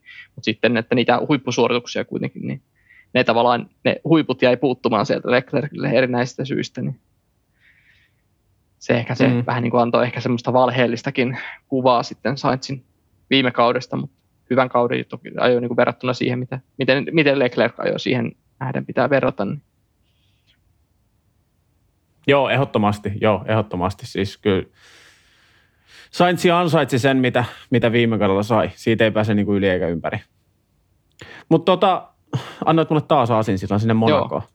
Niin, vai oliko sulla vielä Espanjasta väriteltävää? No ei mulla välttämättä Espanjasta, mutta alkukaudesta se, että tässä on ajettu kuitenkin kuusi kilpailua eikä viisi, niin kuin sä tuossa oot muutaman kerran maininnut. Äh, vi- joo, mä oon koko ajan puhunut viisi, kuusi Joo. kyllä. Ei se. Kyllä ne kuulijat varmasti on jo, Mä, mä oon ihan siellä Miami, kuuntelette jo varmaan Twitterin jo kovasti kirjoittelee, kun ne tätä jaksoa kuuntelee puolessa välissä jaksoa, että mitä se Juuso siellä taas höpöttelee. Ei, mennään, mennään, perus, perus mennään tuota Monakoon, että mitä, mitä, mitä odotat? Mä, mä lähden itse asiassa sieltä nimenomaan tuon Leclerkin kannalta nyt, että nyt eletään niinku monakolaisen kukkopojan kannalta aika silleen kriittisiä hetkiä, kun mestaruustaistelu on tiukkaa ja, ja, ja tota, Espanjassa koneet pettää sieltä kärkisijalta ja, ja varmasti tuonut vähän painajaisia ja pahin kilpakumppani painaa sitten sen myötä pisteessä ohi. Ja nyt kun mennään sitten sinne Monakoon ja paineet on varmasti niin kuin isoimmat en nyt sano ihan ikinä, mutta tota, siis paineet on valtavat e- joka tapauksessa. Ja syy niin kuin isoin syy siihen on nyt se, että kun Leclerc kävi vähän näillä historikautella ajelemassa tuossa vähän aika sitten tota, kotikaupungissaan, kotimaassaan, niin ne pisti sitten Nikilaudan Ferrari siinä vielä seinään. Ja eihän siinä niin kuin mitään, näitä asioitahan sattuu, mutta otetaan huomioon nyt se Leclercin historia Monakossa. Ö, ei ole kisaakaan tai ajan maali. Ei yhden yhtä kisaa. Viime vuonna ei päässyt starttaan kisaan, vaikka, vaikka ajo paalun. Mokas sitten vähän pahemman, pahemman, pahemman tota, tapaisesti, koska niin kuin tiedetään, miten hankalaa Monakos ohittaminen on ja olisi sit hyvin luultavasti sen podiumin sieltä napannut. Niin tota, nyt ollaan aika niin kuin jännän äärellä nimenomaan Ricard, äh, tota Leclerkin suhteen. Et se on niin kuin mun ensimmäinen, ensimmäinen pointti kyllä Monakoon ehdottomasti. Joo, se taisi olla se tilasto niin, että 17 vuonna, kun Leclerc oli vielä GP2, vai oliko se, olikohan se peräti F2-sarja jo silloin, mutta kuitenkin, niin silloinkin molemmissa kisoissa taisi tulla keskeytys, ja samoin on formuloissa tullut, ja nyt viime, viime vuonna tosiaan ei päässyt siis lähteen matkaan, niin ollut surullisen kuuluisa rekordi kyllä koti, kotikisassa, melkein yhtä huono kuin Jack Villeneuveillä taisi olla Kanadan GPS, että ajoiko se kertaakaan sitä maalia, vaikka ajoi kuitenkin sen ajoiko se peräti 10 kertaa siellä vai 11 kertaa, niin, niin, niin. Eli eli Leclercillä on vielä on, matkaa. on vielä matkaa tähän Matkaa matkaa tähän. saavutukseen. Niin tota, et, kyllä mä uskon, että kyllä se jossain vaiheessa siellä maalia ja, ja onhan se ollut niin kuin, että mä uskon sen, että sit, jos se vaan pysyy siellä kaiteiden välissä, niin kyllä se tulee olemaan vaikea voitettava. Mutta ei, toki vastus tulee olemaan aika pirun kova siinä. Että. Ja ehkä sitä Monakosta pitäisi vielä se nostaa, että aina puhutaan näistä, että moottoriteho, että onko alkukaudesta mietittiin, että onko Mersun kone niin kuin moottoritehoissa jääkö se, niin kyllä se varmaan, että se voidaan, eh- ehkä moottoritehosta nähdään parhaiten vertailun lähtökiihdytyksissä, että miten ne käyttäytyy, niin kyllähän Ferrarin kone näyttää parhaimmalta siinä lähtökiihdytyksessä, että kun unohdetaan se pari ekaa vaihdetta, niin sen jälkeen Ferrarin kone näyttää hyvältä. Niin, niin että se moottoritehon merkitys Monakossa on niin olematon, että siellä pärjäisi vaikka Ladan vanhalla moottorilla, niin se, jos se auto vaan istuu niihin hitaisiin mutkiin ja taittuu, taittuu niihin hitaisiin hiusneuloihin, niin se on jännä nähdä, että kuinka tota, että esimerkiksi, että no, onko, onko Mersulla tavallaan sitten annettavaa enemmän, kun se moottoriteho ei niin kuin, näyttelekään niin isoa roolia, ja sitten, että kuinka, kuinka tota, hyvät aeropaketit jokainen tiimi, koska ne varmasti tulee hieman erilaisella autolla nyt verrattuna vaikka Barcelonaan, että siellä tulee vähän isompaa siipeä varmasti Monakoon kuin mitä on aiempiin kisoihin, että ei ajeta millään Monza-setupilla, niin se on taas, että kuinka kenenkin auto toimii sitten hitoissa, hitaissa mutkissa. Ja muissa, muissa puolinopeissa Monakon mutkissa sitten, kun ajetaankin isommalla siivellä ja tuoko joku, joku peräti, niin kuin, niin kuin toi Aston Martin, toi Espanja, niin B-version autosta, joka muistutti hyvin paljon Red Bullia, mutta ei se ainakaan kyllä radalla siltä näyttänyt. Että, että se on jännä nähdä, että kuinka erilaisia autoja nähdään sitten, että tuoko moni sellaisia vain, vain Monaco ja Singapore modifikaatioita autoon, että se on kyllä pieni arvo. Joo. On siis nimenomaan nyt se avainsana arvotus, koska tota, nimenomaan vaikka Mersu nyt sai, sai hyvän päivityspaketin, niin ne autot tulee muuttumaan nyt viikon sisällä aika paljon. Ja nimenomaan ne aeropaketit tulee olemaan niin kuin täysin poikkeuksellisia versus käytännössä kaikki muu. No Singapore nyt vähän, mutta sielläkin nyt sentään, jos jonkun verran suoraan pätkää on, niin tulee olemaan ihan poikkeukselliset autot. Niin ihan niin kuin joka vuosi, mutta nyt on myöskin se, että ensimmäistä kertaa näillä autoilla mennään Monakoon. Ja sen mä nyt sanon heti, että en mä siitä mitään ohitusjuhlaa edelleenkään oota, vaikka uudet autot onkin, onkin osoittaa, osoittanut sen toimivuutensa sen toisen auton seuraamisen suhteen, niin ei se niin kuin tuskin Monakoon mitään ihan hirveätä lisäarvoa tuo. Voin olla väärässäkin. Ja just joku Mersu, kun sai sen päivityspaketin tuotua, niin jo se, että jää Espanjan kolmossektorilla, kertoo ehkä omaa kieltä siihen niihin hitaisiin mutkiin, mitä Monakossa nyt on rata täynnä. Ähm, että oikeastaan, jos nyt jotain pitäisi veikkailla, niin se on Ferrari vastaan Red Bulli, mikä tulee olemaan jälleen voittotaistelussa, voittotaistelussa Monakossa, mutta siis mitä mä tuossa äsken jo puhuin, niin siis erityisesti se Leclerc tulee olemaan nyt niin, kuin, niin, kuin niin ison suurennuslasin alla ainakin henkilökohtaisesti, että koska nyt viimeistään nyt oikeasti mitataan se henkinen kantti. Ja ihan varmasti siis on oppinut virheistään ja, ja, ja on varmasti mennyt yöuniin, yöuniin oikeastaan niin kuin jokainen Monakon GP tähän mennessä, niin riittääkö kuitenkaan sitten se vai tuokse se vaan sitten lisää paineita versus se, että siitä tulisi lisää sitä motivaatiota, että nyt, nyt mä sen teen, nyt mä sen teen vai, vai vaikuttaako se just päinvastoin. Et sanotaan, että pitkästä aikaa ihan oikeasti ootan Monaco, koska siitä tulee ihan super mielenkiintoinen viikonloppu. Ainakin miten mä asiaa nyt tällä hetkellä ajattelen, mutta katsotaan mikä se todellisuus sitten on. Mm, joo, aika tuohonkin voisi laittaa, että, niin kuin, että samat kommentit täältäkin suunnalta. Sehän on, se Monakon viikonloppuhan, se jännitys oikeastaan tiivistyy tuohon tuohon tota lauantai-päivän aikaa jo on aika pitkälti, että siihen, siihen oikeastaan ladataan ne paukut. Ja, mutta se on myös sillä yksi kauden mielenkiintoisimmista aikaista, koska ratakierros on lyhyt ja rata, niin kun, että sä saat sen hyvän täydellisen aikajakierroksen, niin se vaatii kuitenkin tosi paljon ja se ei ole mitenkään itsestäänselvyys, että sä pystyt ajamaan täydellisen kierroksen tai sellaisen hyvän aikajokierroksen Monakossa, niin sitten se tavallaan hyvä ja huono kierroksen ero on aika niin kuin mitattavissa muutamissa senteistä, niin, niin sehän siitä tekee hyvin mielenkiintoisen. Ja myös sitten, että se rata on niin lyhyt, että ne erot kuitenkin suhteessa kierroksen aikana on niin kuin huomattavasti pienempiä kuin muilla radoilla. Jos puhutaan kolme ja puolen kilometrin radasta, niin varmasti se on osaltaan semmoinen yksi, yksi jännitystekijä. Ja sitten aika jo vielä se lisää, että voi, joku voi kärkiautostakin voi joutua jonkin ruuhkaan. Niin, niin väärällä hetkellä tai keltaiset liput, niin kuin usein on nähty, niin sehän siitä tekee hyvin mielenkiintoisen, että sitä kannattaa kyllä. Että jos ei, jos ei sunnuntaina ehdi katsoa kisaa, niin ainakin lauantaina kannattaa ottaa parata sellainen puolesta tuntia sohvalta, että on silloin ruudun ääressä, jos ei muuta kerkeä katsomaan viikonloppuna formuloita. Joo, ja se lauantai nimenomaan se syy on nyt viime vuosina se mielipide siitä vahvistunut, että miksi Monakossa ajetaan ja en tavallaan syytä ihmisiä siitä, koska niin kuin kisatapahtumat on ollut mitä on ollut.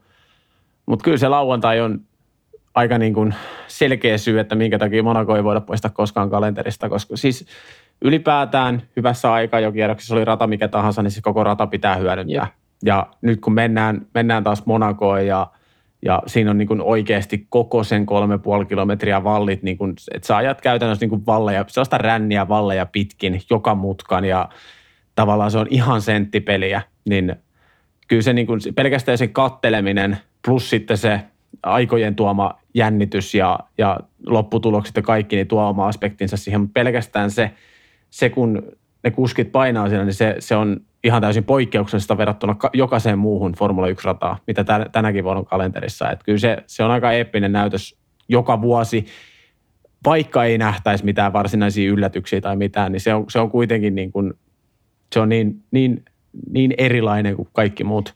Kyllä, joo. Kyllä sillä paikkansa on kalenterissa, vaikka se kisa, kisa mutta se pitää ehkä asennoitua sillä ennen sunnuntaita, että todennäköisesti ajetaan aika lailla samoilla sijoituksilla maaliin se toki pitää nostaa tämän vuoden autolle, jos se seuraaminen olettavasti niin kuin huomattu, niin on helpompaa. Niin kisassakin nähdään ehkä tiukempia letkoja sen suhteen, että siinä voi olla vaikka kärkiautotkin vaikka sekunnin sisällä toisistaan, mitä aiempina vuosina on ollut, että jos on ollut tasaväkistä autot, niin siihen on jäänyt se parin sekunnin puskuri. Ja sitten noin lyhyellä radalla niin undercut ei toimi. Sitten sieltä pystyykö kahta sekuntia ottaa sinne yhdessä kierroksessa. Niin ehkä se voi luoda sen pienen jännitysnäytelmän. Ja nyt varsinkin kun siellä kärjessä todennäköisesti on kaksi eri tallin autoa, niin siinä on myös oma jännityksensä, että jos varsinkin, ja varsinkin jos niin käy, että aika, jossa joku nopein, että vaikka Verstappen epäonnistuu, ja jos se jääkin vaikka nelosruutuun, niin siinä voidaan nähdä ihan mielenkiintoisia, niin kun, että se varikkostopin ajoitus, että toivottavasti tavallaan toivoa sitten kisaa varten, että ei tulisi turvautua vaan sillä, ennen niitä stoppeja, koska se on kuitenkin se pääasiallinen ohitustapa siellä Monakossa. Ja sitten se, että ajoitat sen stopin mm. sillä, että sä et juutu ruuhkaan, etkä juutu kenenkään kierroksella ohittavien taakse, niin se on myös oma taiteenlajinsa. Ja välillä voidaan puhua jopa tuuristakin välillä, mutta se, se on siinä niin kuin sen sunnuntaina se, se jännitysnäytelmä, että missä välissä ja mitenkään ne stopit onnistuu. Että sekin on myös aika ahde se varikkosuora, että se stoppi ei välttämättä ole automaatio, että se menee kahteen ja puoleen sekuntiin. Siinä voi joutua toista autoa vielä odottamaankin varikkosuoralle, ja se maksaa taas aikaa, kun on niin kapia suora ja ahdasta. Mm, kyllä, täysin samaa mieltä. Mutta mulla ei ainakaan niinku hommaa lisättävää. Saatiin Espanja-purkkiin ja sanotaan, että jopa yllättävän pitkä ennakointi tulevasta viikonlopusta. Ei tämä yleensä niinku ihan, ihan näin, näin pitkän kaavan kautta mene, mutta tämä oli pelkästään positiivinen asia. Mm, joo, eiköhän se. Toivottavasti kuuntelijatkin tykkäsivät. Kyllä ne aina. Ainahan ne. Mutta ei mitään, hei tunti 20, hyvin perinteinen tunti 20 tuosta näköjään kellon mukaan lähenee koko ajan, niin tota, meidän on varmaan aika pistää homma purkkiin tällä kertaa. Ja Monakon jälkeen sitten taas palaillaan, palaillaan ääneen. Tehän näin. Hyvä. Hei kiitoksiakin sulle. Kiitoksia kuuntelijat ja, ja mun puolesta se on nyt moi.